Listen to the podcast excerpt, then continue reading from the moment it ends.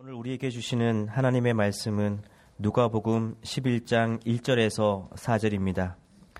예수께서 한 곳에서 기도하시고 마치심에 제자 중 하나가 여짜오되 주여 요한이 자기 제자들에게 기도를 가르친 것과 같이 우리에게도 가르쳐 주옵소서.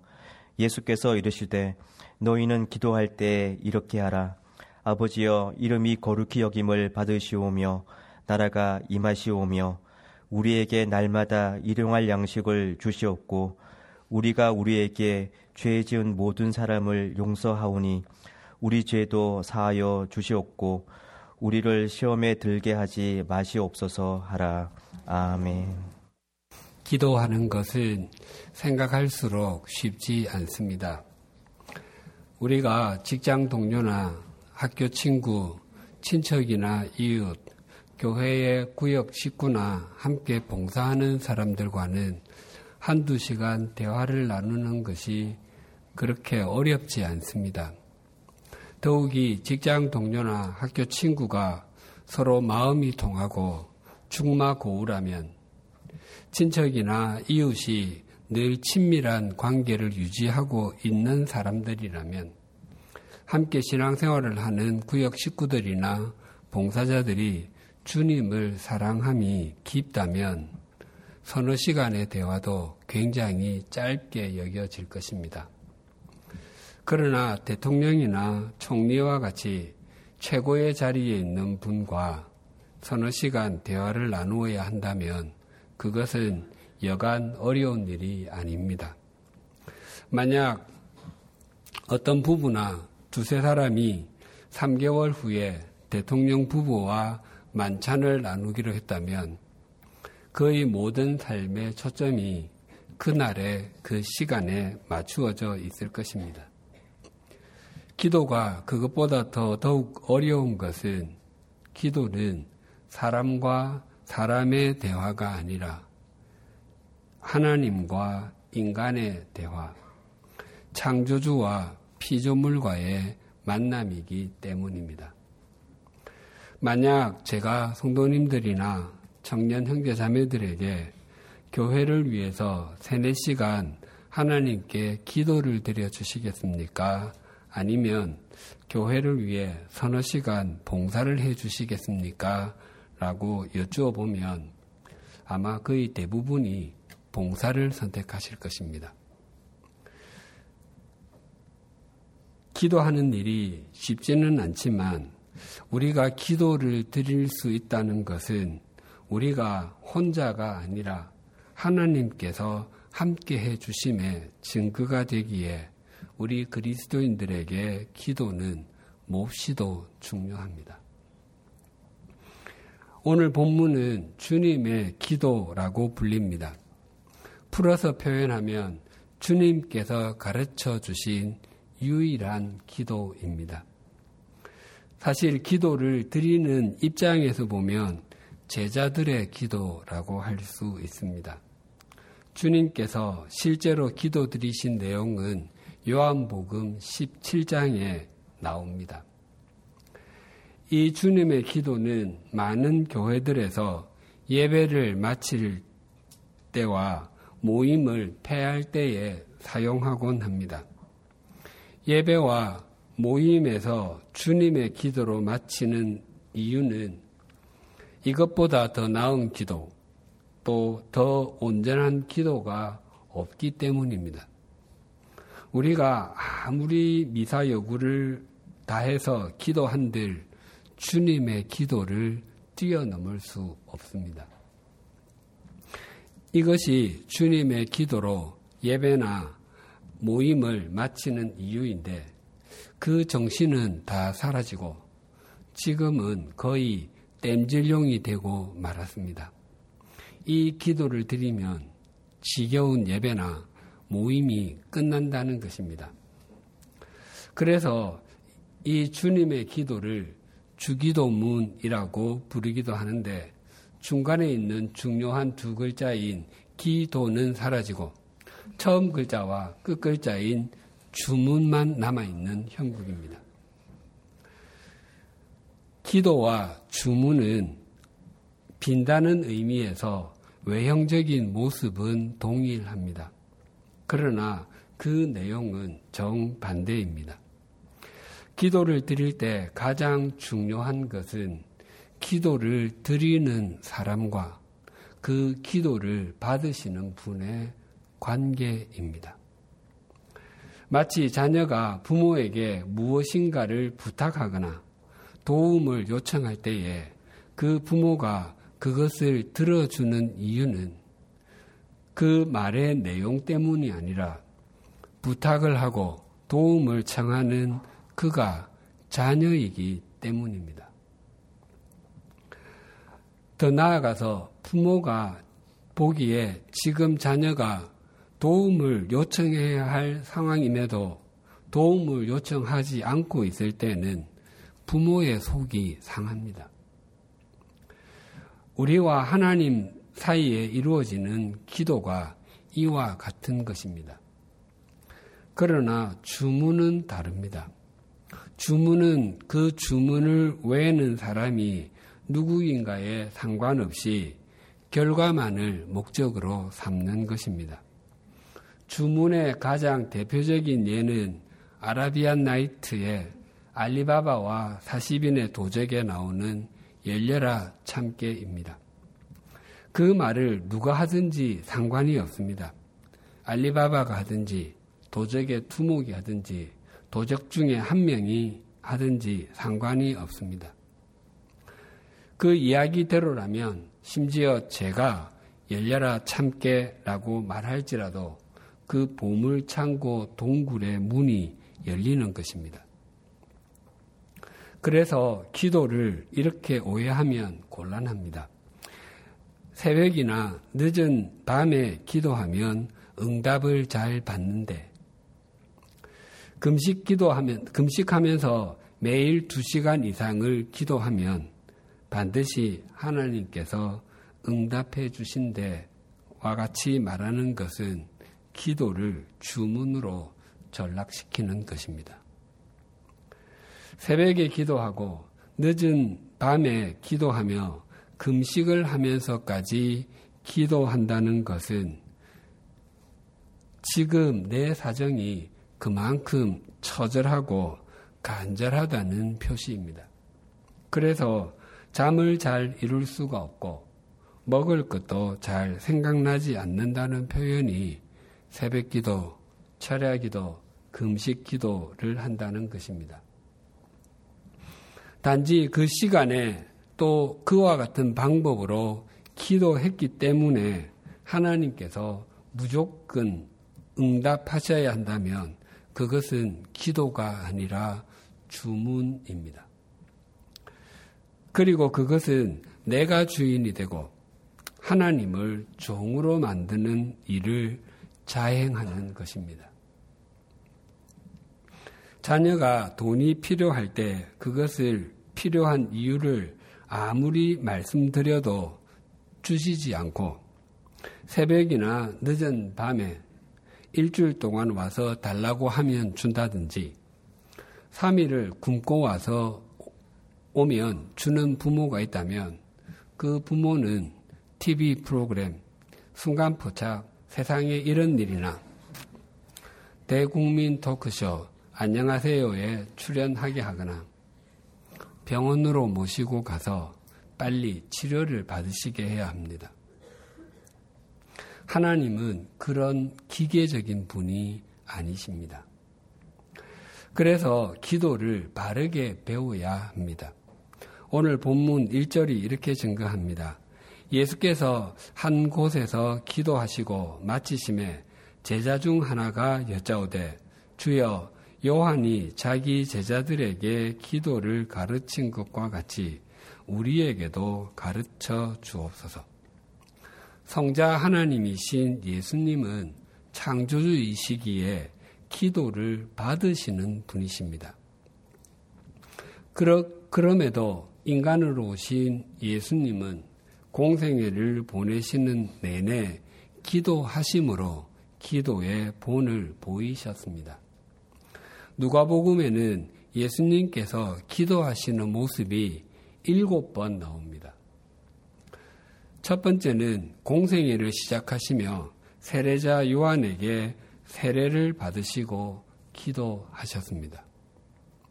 두 번째는 병을 고치시는 예수님에 관한 소문이 점점 커지자 사람들이 더 많이 몰려오기 시작했을 때 예수님께서는 한적한 곳으로 피하셔서 기도하셨습니다. 인기가 높아지는 것과 병자를 고치는 것이 이 땅에 오신 목적이 아니었기 때문입니다. 세 번째는 예수님께 배우고 익혀 그 뒤를 이어 사역을 이어갈 열두 제자를 선택하시기 전에는 온 밤을 지새워서 기도하셨습니다. 네 번째는 예수님께서 제자들에게 자신을 누구라고 생각하는지 물어보실 때에 기도하셨습니다. 다섯 번째는 베드로와 요한과 야고보를 데리시고 한 산에 오르셔서 모세와 엘리야와 더불어 예수님 자신의 별세에 대해서 나누실 때에 기도하셨습니다. 그리고 여섯 번째가 오늘의 본문이고 마지막 일곱 번째는 십자가의 죽음을 앞에 두고 겟세만의 동산에서 기도하셨습니다. 예수님께서는 생의 중요한 순간순간마다 기도로 본을 보이셨습니다. 제자들은 기도를 모르는 사람들이 아니었습니다. 제자들은 모두 유대인들이었고 또 지금까지 예수님을 따라다녔습니다. 지금으로 말하면 교회의 초신자가 아니라 교회를 아주 오래 다닌 사람에 해당합니다. 예수님께서는 다양한 방법으로 제자들을 가르치셨습니다. 그래서 제자들은 예수님의 가르침을 받기만 하면 되었습니다. 그런데 제자들이 예수님께 가르쳐 주시기를 요청한 것이 단 하나 있었는데 그것이 바로 기도였습니다. 유대인들은 어려서부터 모세 오경을 암송했고 기도할 때에 사용했던 기도문들이 있었습니다. 또한 예수님 사역 당시에 바리세파 사람들이 있었습니다. 그들은 그들의 외식적인 행동으로 인해서 예수님께 지적을 많이 받기는 했지만 그들은 메시아가 이 땅에 오실 때에 좀 더 잘 준비되어 있어야 한다고 해서 모인 무리였습니다. 그들은 이스라엘 전체에서 약 6천 명 정도밖에 있지 않았고 사람들로부터 굉장한 존경을 받았습니다. 그들에게도 그들이 더 경건한 삶을 살기 위해서 드렸던 기도문이 있었습니다. 그리고 예수님 당시에 에스네파 사람들이 들도 있었는데 그들은 광야에서 공동체 생활과 금욕을 통해서 메시아를 기다리던 사람들이었습니다. 세례자 요한이 에세네파의 일원이었습니다. 그들에게도 그들이 드렸던 기도문들이 있었습니다. 제자들이 보기에 예수님은 하나님의 말씀을 따라서 칠칠하게 사시면서도 바리세파 사람들의 삶과는 다른 삶을 사셨고 또 철저하게 자기 부인의 삶을 사시면서도 에스네파 사람들과도 다른 삶을 사셨습니다. 그리고 기도의 내용도 그들이 드렸던 것과는 많이 달랐습니다. 그래서 제자들 중에 한 사람이 기도를 마치고 오시는 예수님께 요한이 자기 제자들에게 기도하는 것을 가르쳐 준 것처럼 우리에게도 기도를 가르쳐 주십시오라고 요청했던 것이었습니다. 지난달인 8월 한 기독교 월간지에 우리 교회의 예배에 대한 글이 실렸습니다. 한 신학대학교의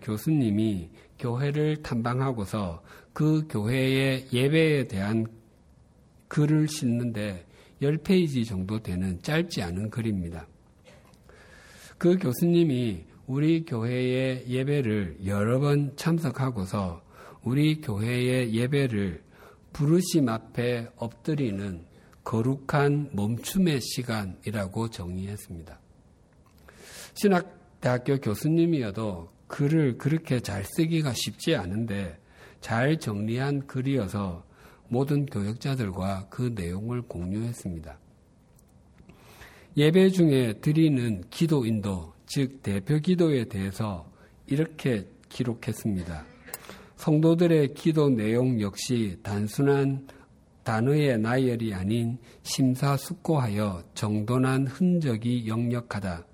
기도자들의 개성이 드러나면서도 교회의 목표와 지난 주일의 설교 내용에 대한 깊은 사색이 공통적으로 포함되어 있다. 더불어 회개와 용서, 영광과 감사, 사랑, 정의, 평등, 교회와 사회 등 다양한 주제들이 무리 없이 정확하면서도 신실한 언어로 표현되어 있음이 놀랍다. 1, 20분의 꺼적임으로는 결코 나올 수 없는 성숙한 기도들이다. 우리 교회는 교우님들이 가나다 손으로 주일 예배와 수요 성경 공부 시간에 기도를 인도합니다. 혹 순서가 되어서 교회에서 연락이 오면 두려워하거나 외면하지 마시고 꼭 응하셔서 기도하실 수 있기를 바랍니다. 그 기도를 준비하면서 드리는 기도로 인해서 우리의 속 사람이 강건해지고 우리의 영혼이 밝게 되며 흐트러진 우리의 마음이 가다듬어지게 됩니다. 즉, 기도를 준비하며 기도를 배우게 됩니다.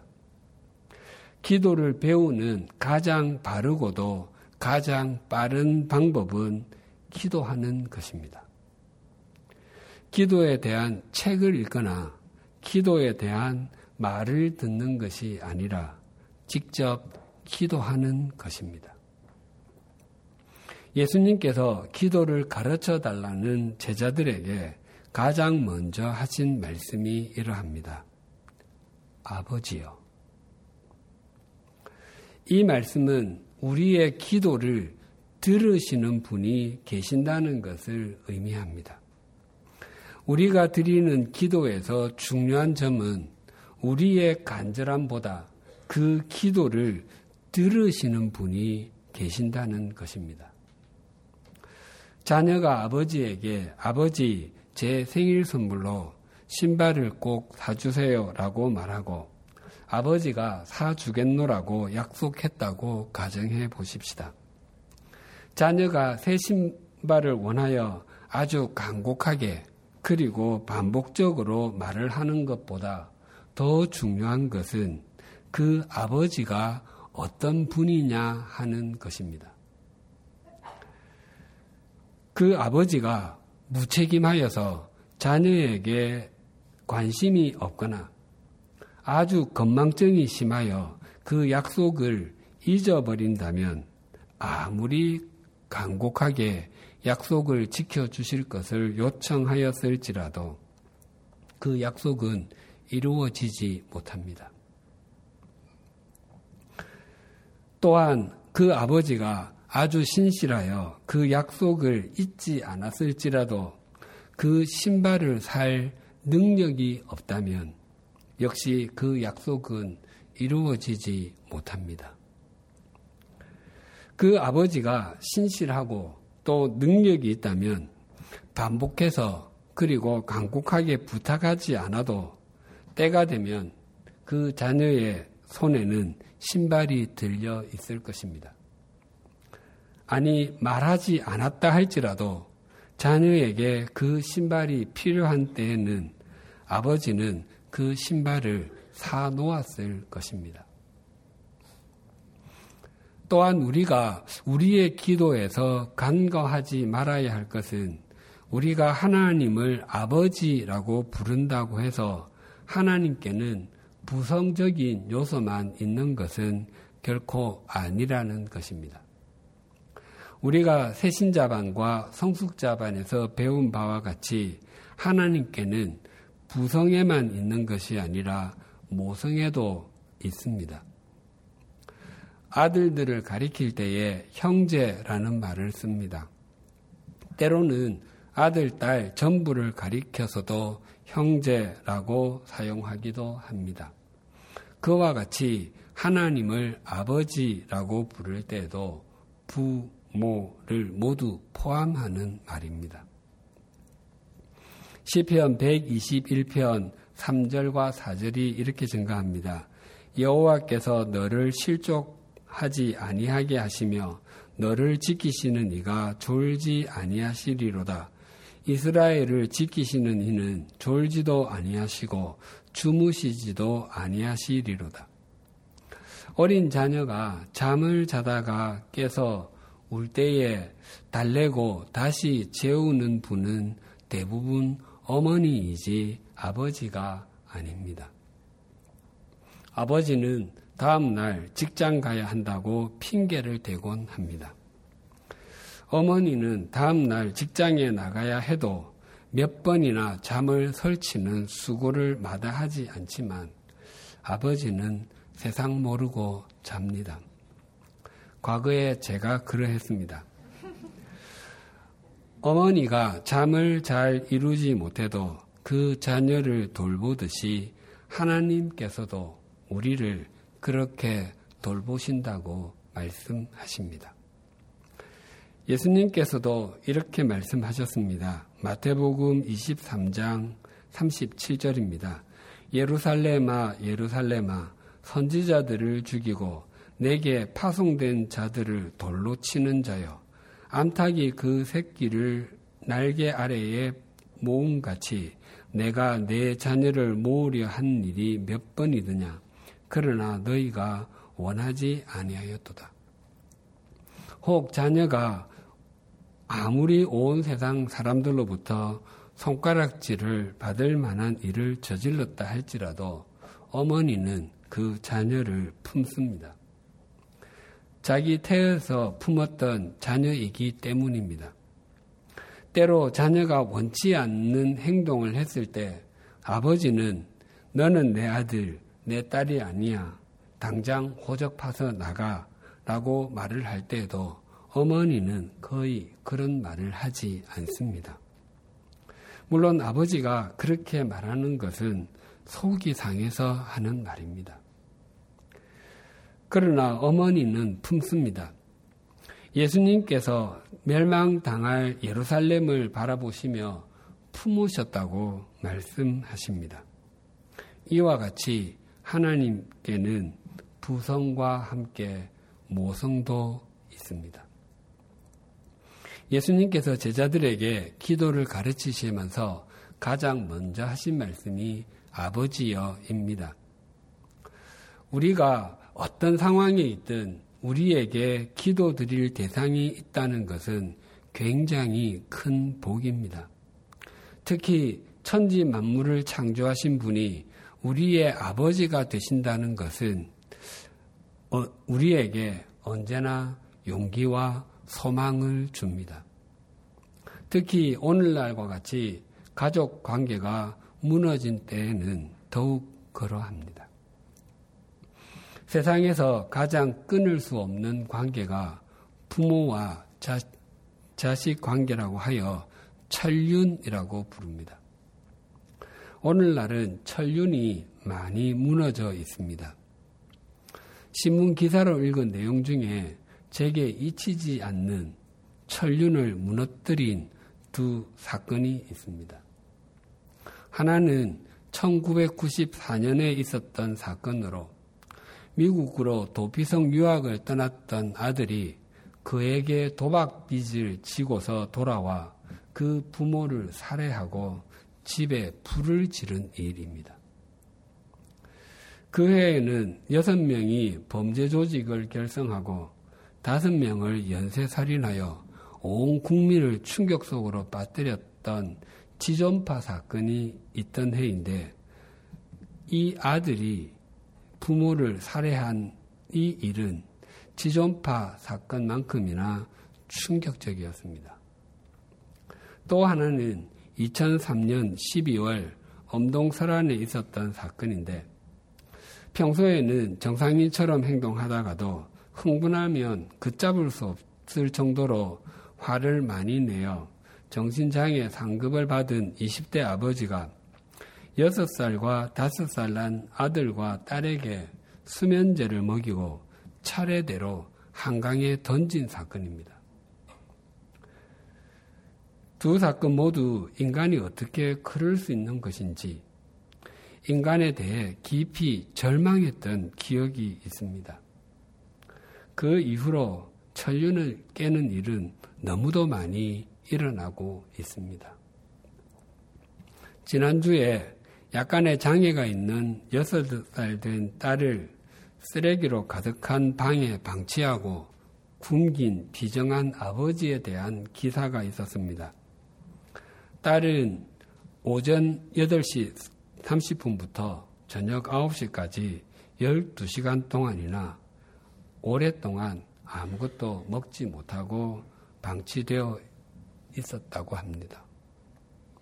지난 2월에는 8개월 된 아들이 울음을 그치지 않는다고 때려서 숨지게 만든 아버지에 대한 기사가 있었습니다. PC방에 다녀온 후 집에서 술을 먹는데 계속해서 울어서 방해가 되었다는 것입니다. 더군다나 그 옆에 아기의 엄마가 있었는데도 말입니다. 작년 4월에 재혼에 방해가 된다며 두 살 된 아들을 버스 터미널에 버린 비정한 어머니에 대한 기사도 있었습니다. 마치 아들이 길을 잃은 아이인 것처럼 신고까지 하고 도망을 갔다고 합니다. 또한 지난 4월에는 남자친구를 만나고 여행을 가기 위해서 두 살 된 딸을 상습적으로 굶겨 영양실조로 죽게 만든 어머니에 대한 기사, 판결 기사도 있었습니다. 이사야 49장 15절은 이렇게 증가합니다. 여인이 어찌 그 젖먹는 자식을 잊겠으며 자기 태에서 난 아들을 극률이 여기지 않겠느냐. 그들은 혹시 잊을지라도 나는 너를 잊지 아니할 것이라. 어머니가 어떻게 그 젖먹이 자식을 잊을 수 있겠습니까? 그러나 있는 부모도 있습니다. 장애를 가진 딸을 쓰레기 더미에 방치할 때 그 아버지는 딸을 잊었습니다.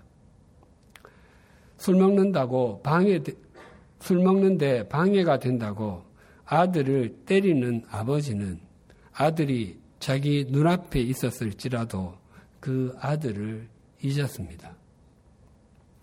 재혼에 방해가 된다며 아들을 버스 터미널에 버릴 때에 그 어머니는 아들을 잊었습니다. 또 남자친구를 만나기 위해서 딸이 영양실조에 걸린 것을 방치한 그 어머니는 자기 딸을 잊었습니다. 그들은 모두 자기 자녀들을 잊었습니다. 아니, 자기 자녀들을 잊으려고 했습니다. 그 아이들이 자라면서 자기 부모가 자신에게 그러한 일을 행했다는 것을 알게 되고 그것을 극복하려면 얼마나 오랜 시간 고통의 나날을 보내야 하겠습니까? 하나님을, 하나님의 사랑을 가장 많이 닮았다고 하는 부모의 사랑이 이 정도입니다.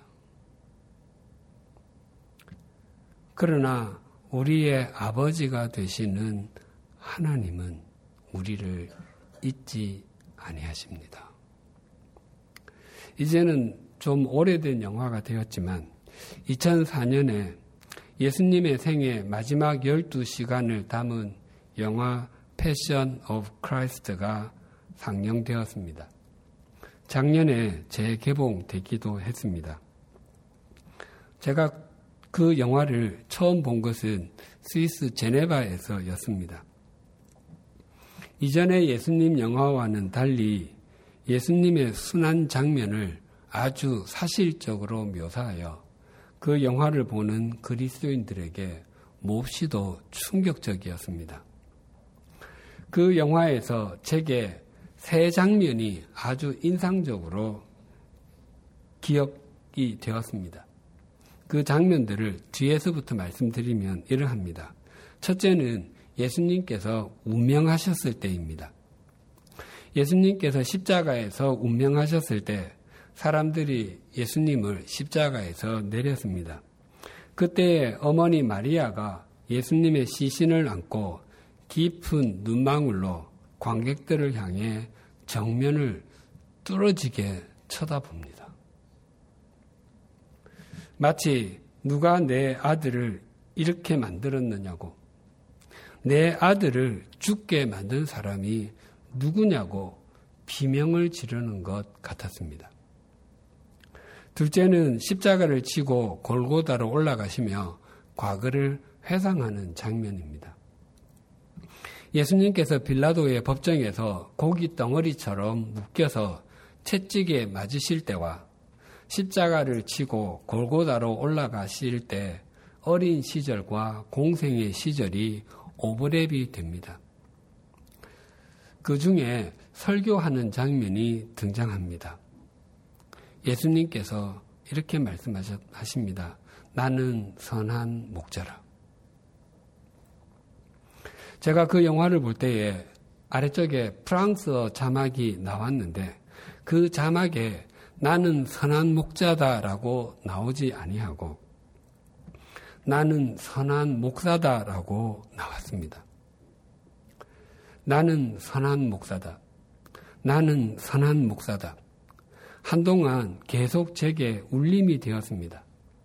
내가 선한 목사였으니까 너도 선한 목사였으면 좋겠다라고 들렸습니다. 마치 그 자막이 제게 말씀하시는 것처럼 들렸습니다. 세 번째는 첫 장면입니다. 이 부분이 가장 인상적이었습니다. 달빛이 어스름한 밤에 기도해 달라는 스승의 말에는 아랑곳 없이 제자들은 잠만 자고 있습니다. 예수님의 손이 파르르 떨리고 고통에 찬 표정으로 말씀하시면서 기도를 하시는데 사탄은 영혼 구원 대, 영혼 구원 대가의 짐은 너무도 커서 아무도 지지 못한다고 절대로 지지 못한다고 유혹합니다. 그때에 예수님께서 기도를 하시는데 이렇게 시작하십니다. 아파.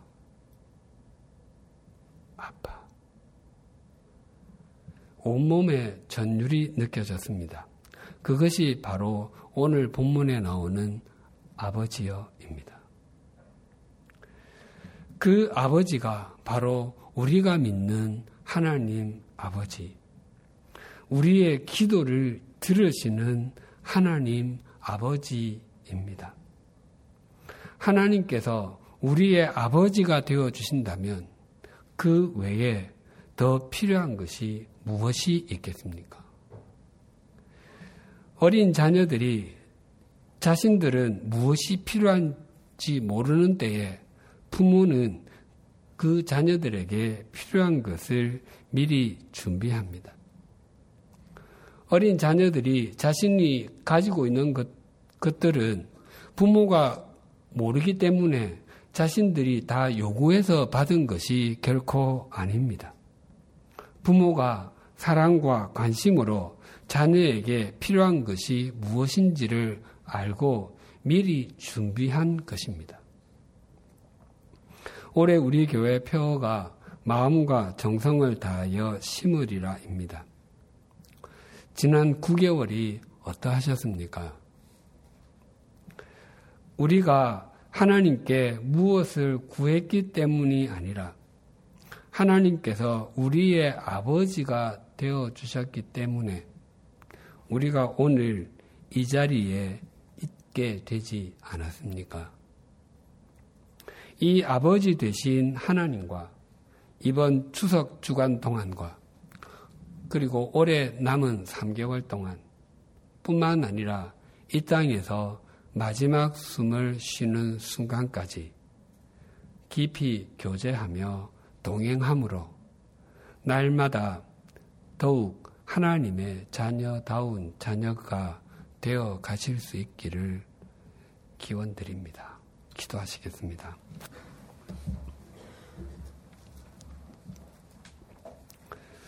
우리의 아버지이신 하나님, 부성과 모성을 함께 가지신 하나님,